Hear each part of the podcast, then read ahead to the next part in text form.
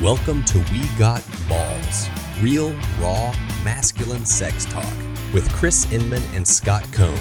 Chris and Scott both work with men who want to leave their unwanted sexual struggles in the past. They are willing to do whatever it takes to help men get curious about what drives their compulsive sexual behavior. With that said, here we go.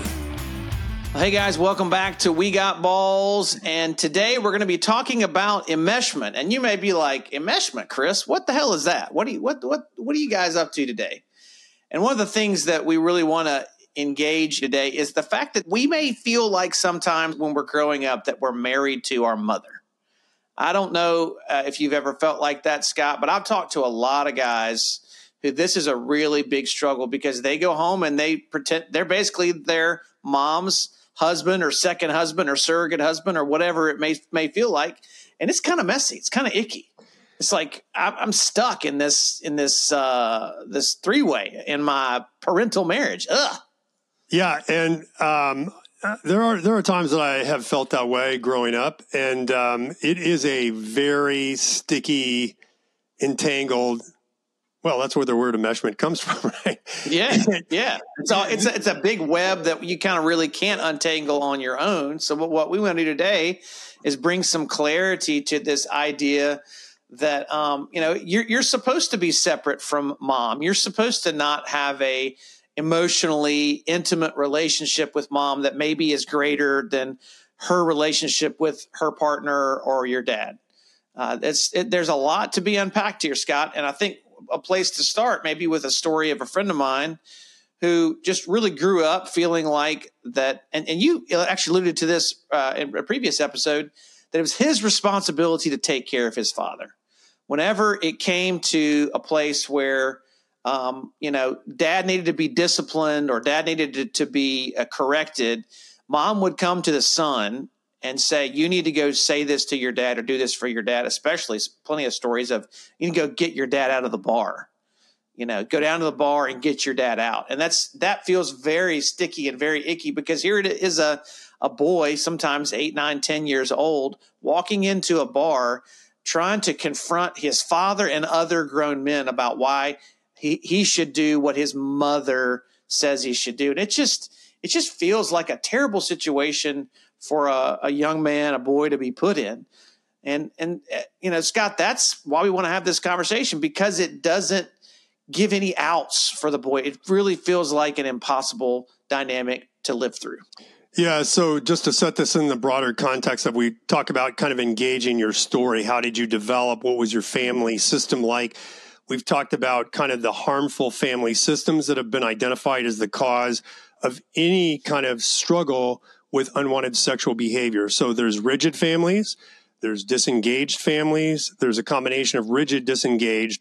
And the fourth type that is extremely common among those who struggle with unwanted sexual behavior or any kind of acting out behavior at all really is enmeshment, or it's called triangulation or emotional incest. So it can go by any of those terms, but really it's describing this scenario where one of the parents turns to one of the children in the family and spousifies them, turns them into a spouse surrogate.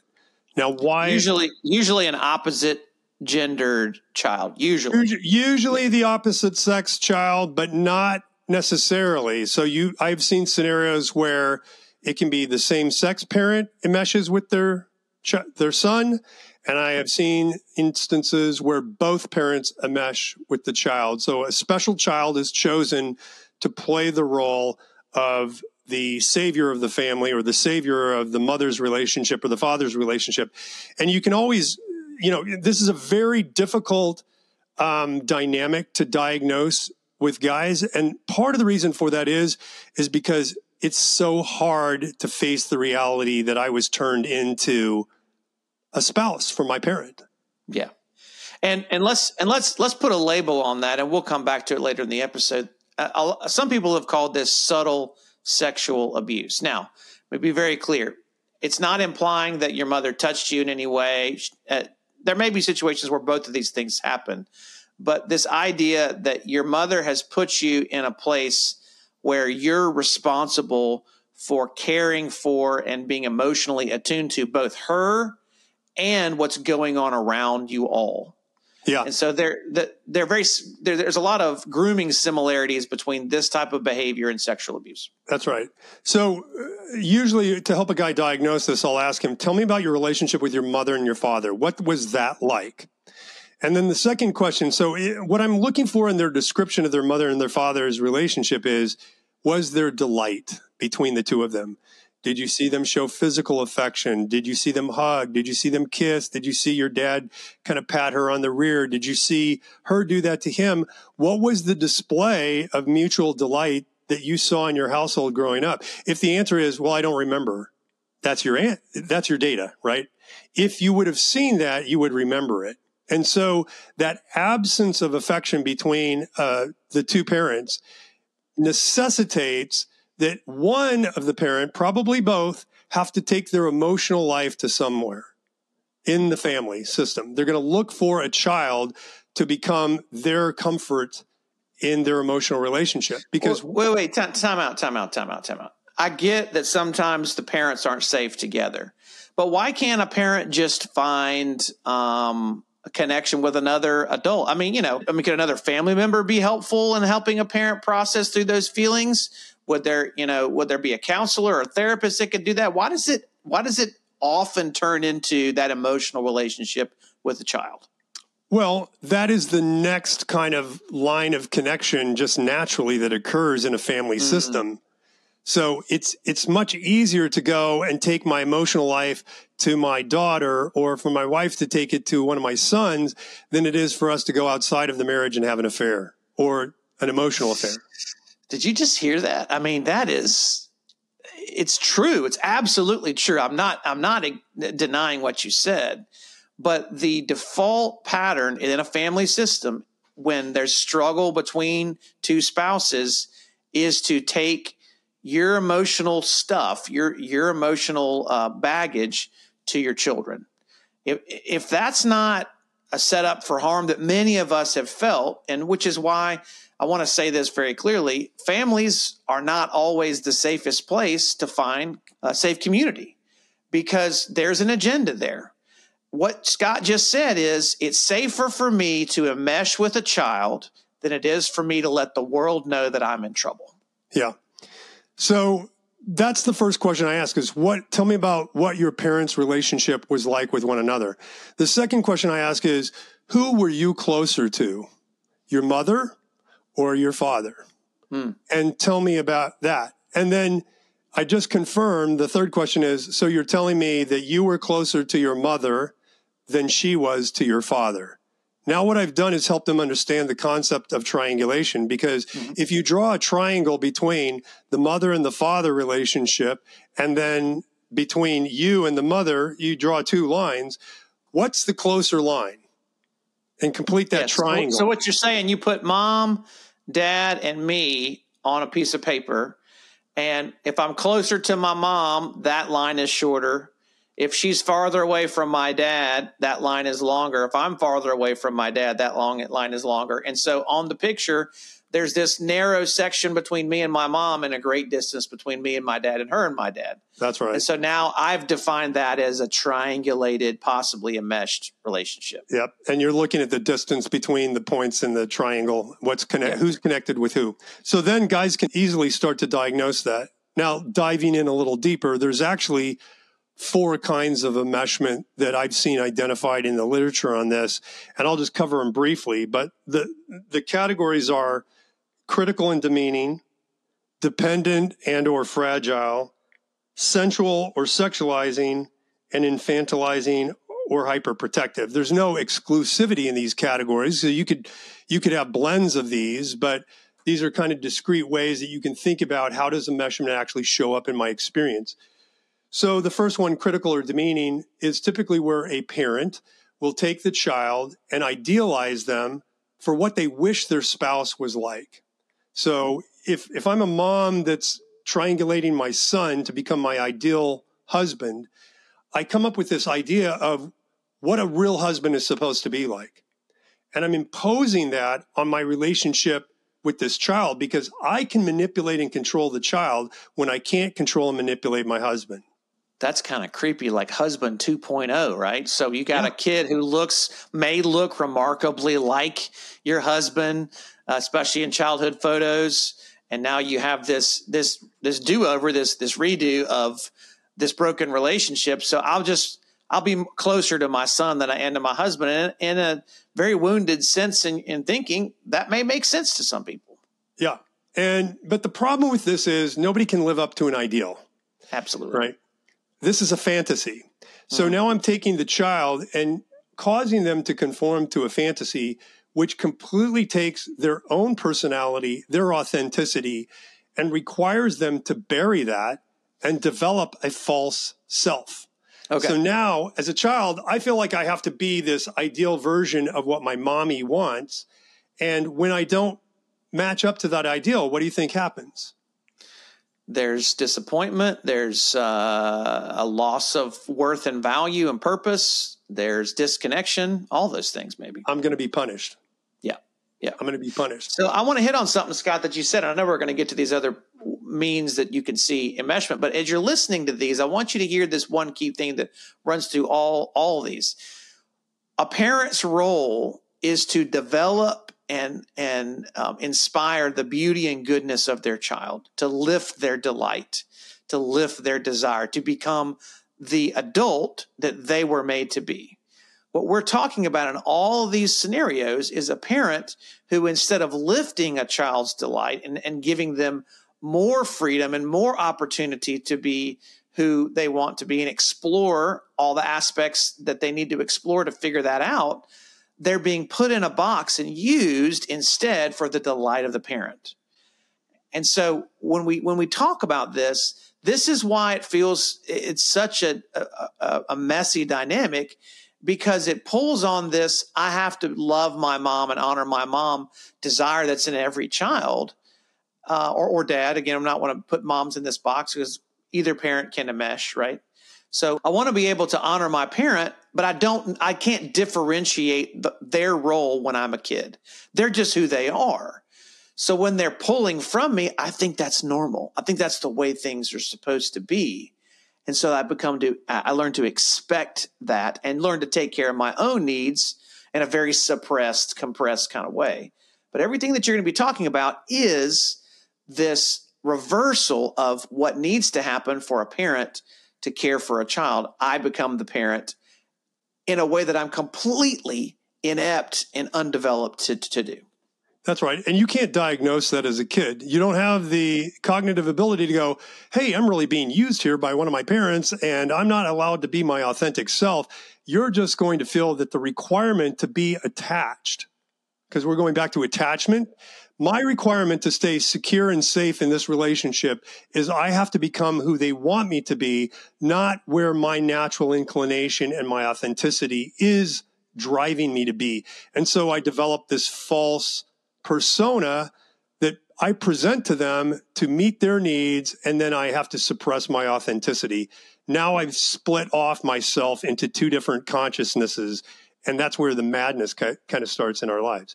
And, and I would even say this, uh, this, and you, you alluded to this, this is one of the hardest dynamics, family dynamics to diagnose, because it's, it hides itself in plain sight. Yeah. It, it, it feels like this is just how my life always was. So you can't do it as a child. You probably will never do it as a teenager. And you may be forty years old before you look back and realize, oh, damn, I was enmeshed. Yep. Number two category is dependent and or fragile. This develops in the relationship between a, a child and a parent, where the parent seems unable to cope with life. They're yeah. anxious. They're fearful. They have this very delicate kind of, I'm going to fall apart at any moment personality. And the child now becomes the caretaker of mom or dad, mm. right? Mm. So that's that's a lot of what you were talking about, going in and getting dad out of the bar, or, yeah. you know, getting mom, rescuing mom from dad's uh, berating, uh, emotional abuse all the time. And also being a comforter and a soother, you know, mom, it's okay. Dad, it's okay. You know, you, I mean, I, I've heard stories of, of a guy whose dad was just very withdrawn and shut down. And the son would give, give the dad pep talks. because the dad was so fragile and, and really you just, you know, it's just work is so hard. Dad, you can do it. You, you're a good provider for us, which is just, it just screws with the kid's head because yeah. here he is in a, in, in middle school trying to help his dad be the provider that he needs. Yeah. Um, number three is sensual or sexualizing. This is where the parent is taking their sexual longings to the child. This can be extremely damaging because, again, when you grow up in a family where your mother or your father are sexualizing you, how do you know that that's wrong? Yeah. Yeah. So what's the spectrum of sexualizing, Scott? Because, I mean, obviously on the far end, you're like literal sexual abuse, but um, how, how could a child be sexualized and maybe not even know it? Well, kind of the key to decoding any of this is boundary violations. So you have to look at what is an appropriate relationship that a parent has with a child emotionally and sharing information and touching their bodies. So it could be starting very subtle, like you walk down the stairs, you're, you're a, a boy and your mom goes, wow, those jeans look really good on your butt. You know, and it feels weird as a teenager for your mom to be kind of praising your butt. Um, you know, I've heard guys get into positions where their mom walks into their room and is, ma you know, they were masturbating and their mom walks in and sits down and she clearly knows what they've been doing, sits down right next to him and goes, what are you doing? You know, and very prying, very intrusive, um, all the way to out and out sexual abuse. So, but this is a very, this is a squeamish one to kind of engage because it gets into that area of incestuous activity. Yeah. And I would, I would add in, in the middle as well is a lot of times oversharing about uh, sexual um, experiences and sexual desires from a, from a parent to a child, um, you know, almost pornifying your child by, by saying, uh, well, you know, your dad does this or your mom does this, or I remember back in college, I had a lover who did this.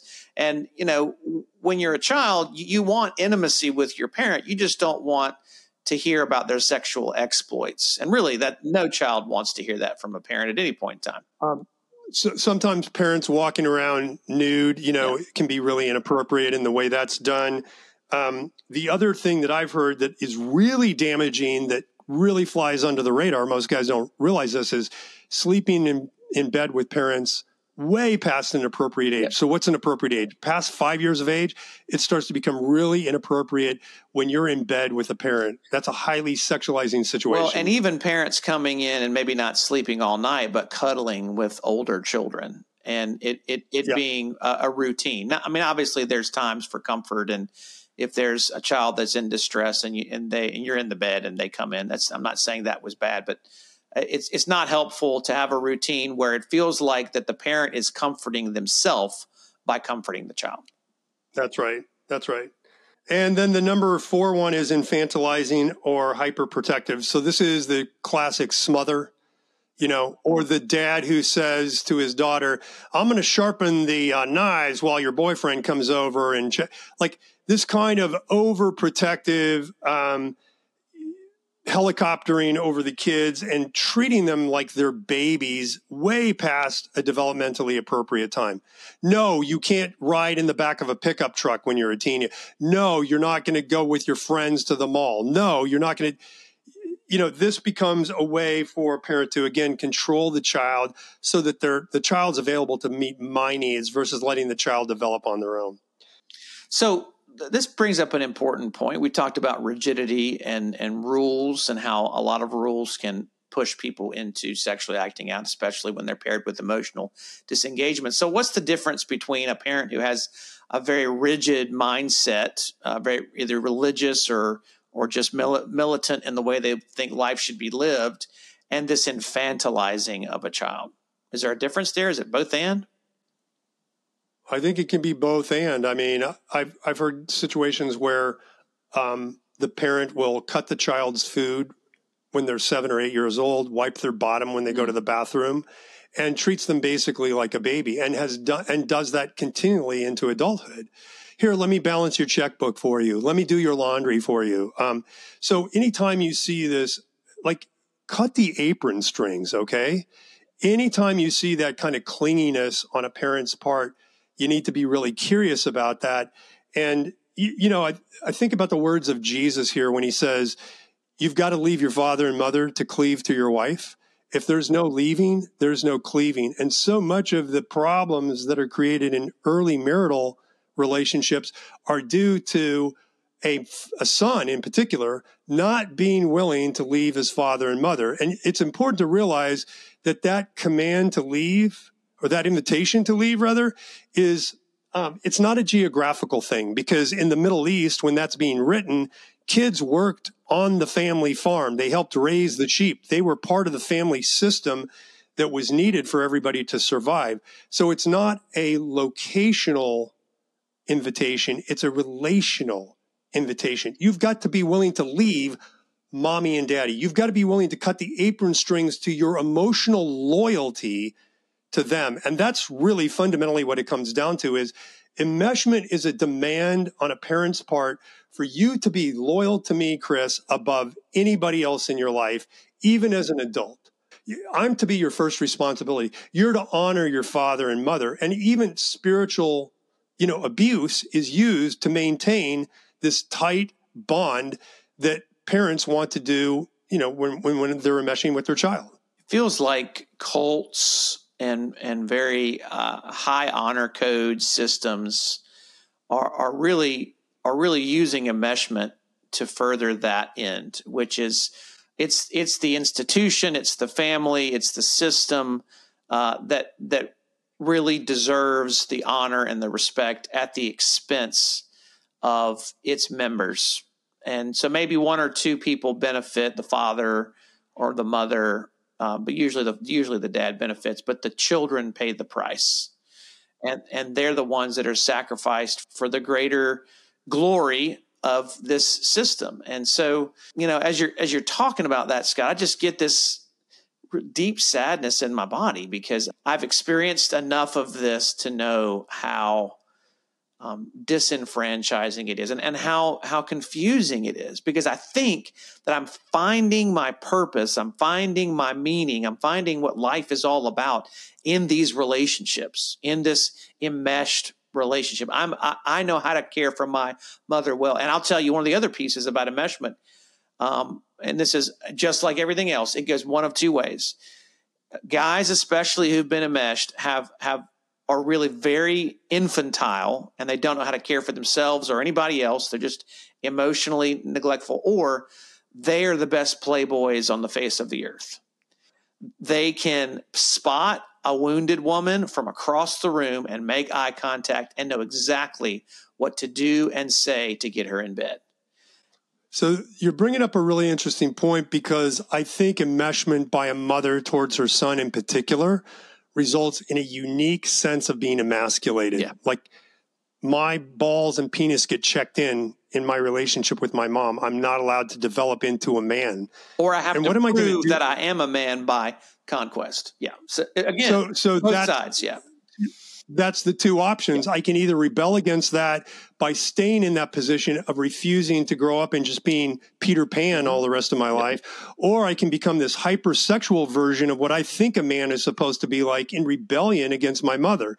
But so much of guys' sexual acting out behavior can be driven by that sense of, screw you, I'm going to be the man that I want to be, Mom.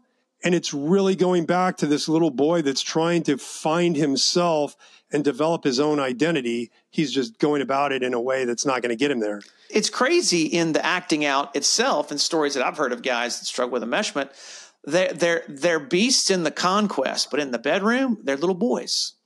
They're, they're longing to be nurtured and cared for. I mean, this is not a, this is not an anger at mother. This is a lust for mother. This is, this is will, will you be the woman who, who, could see me and give me delight and help me experience in my body what it was like to be cared for. And of course, it's sexualized as an adult, and there's that twin um, gift of nurture and play at the same time in the sexual act, or in the fantasy of the sexual act, uh, even if you if you can't, or if you have not yet crossed over the flesh line. And so that's that is the real desire of every man, is to be seen, soothed, and to feel safe. But as we've said before, there is no security in addictive compulsive behaviors. It doesn't last. And, you know, it's just interesting that, you know, we're brought into this world. One of the ways we get comfort and nurture is sucking on our mother's breasts. But that behavior gets repeated in adulthood. As an adult male, I like to suck my wife's breasts, and she likes to have her breasts sucked. And it's comforting, but it's now comfort has become arousing as well. So yeah. There is a relationship between care, play, yeah. and sexual lust. Yeah. You said right? it. You said it, Scott. You said it out loud. I like to suck my wife's breasts, and she likes to have her breasts sucked. So that's...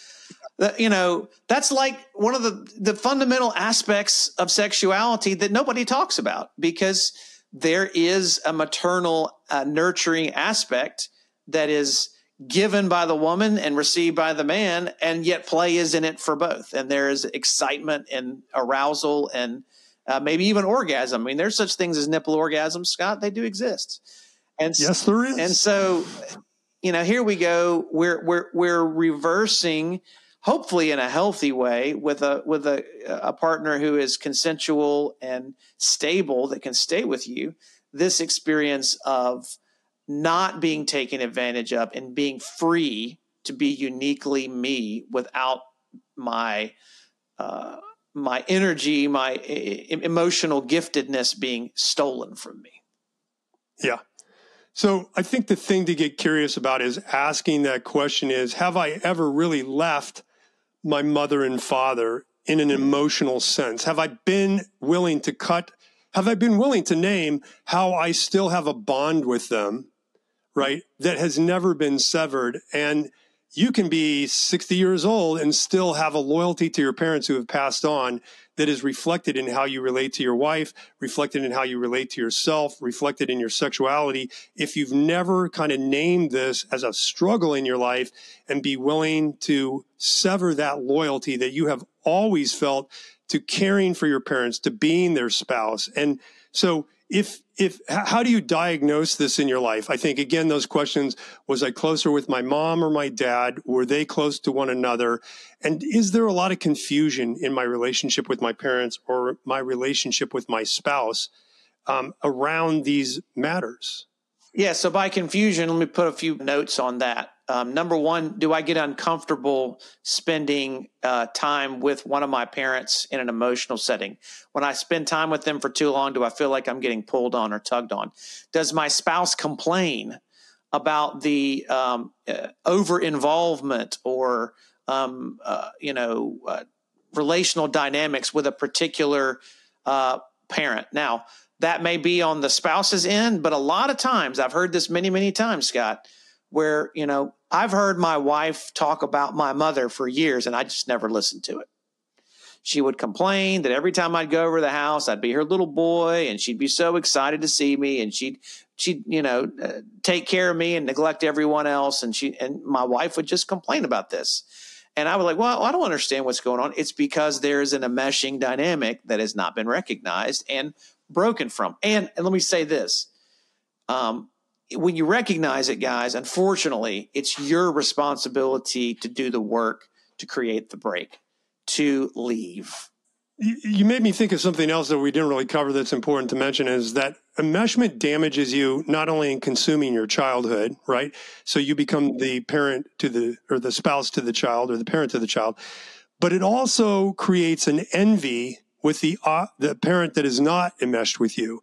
So if my mother enmeshes with me, My, how does my father feel about that? How does my father feel about my mother confiding in me and being more emotionally close to me than to him?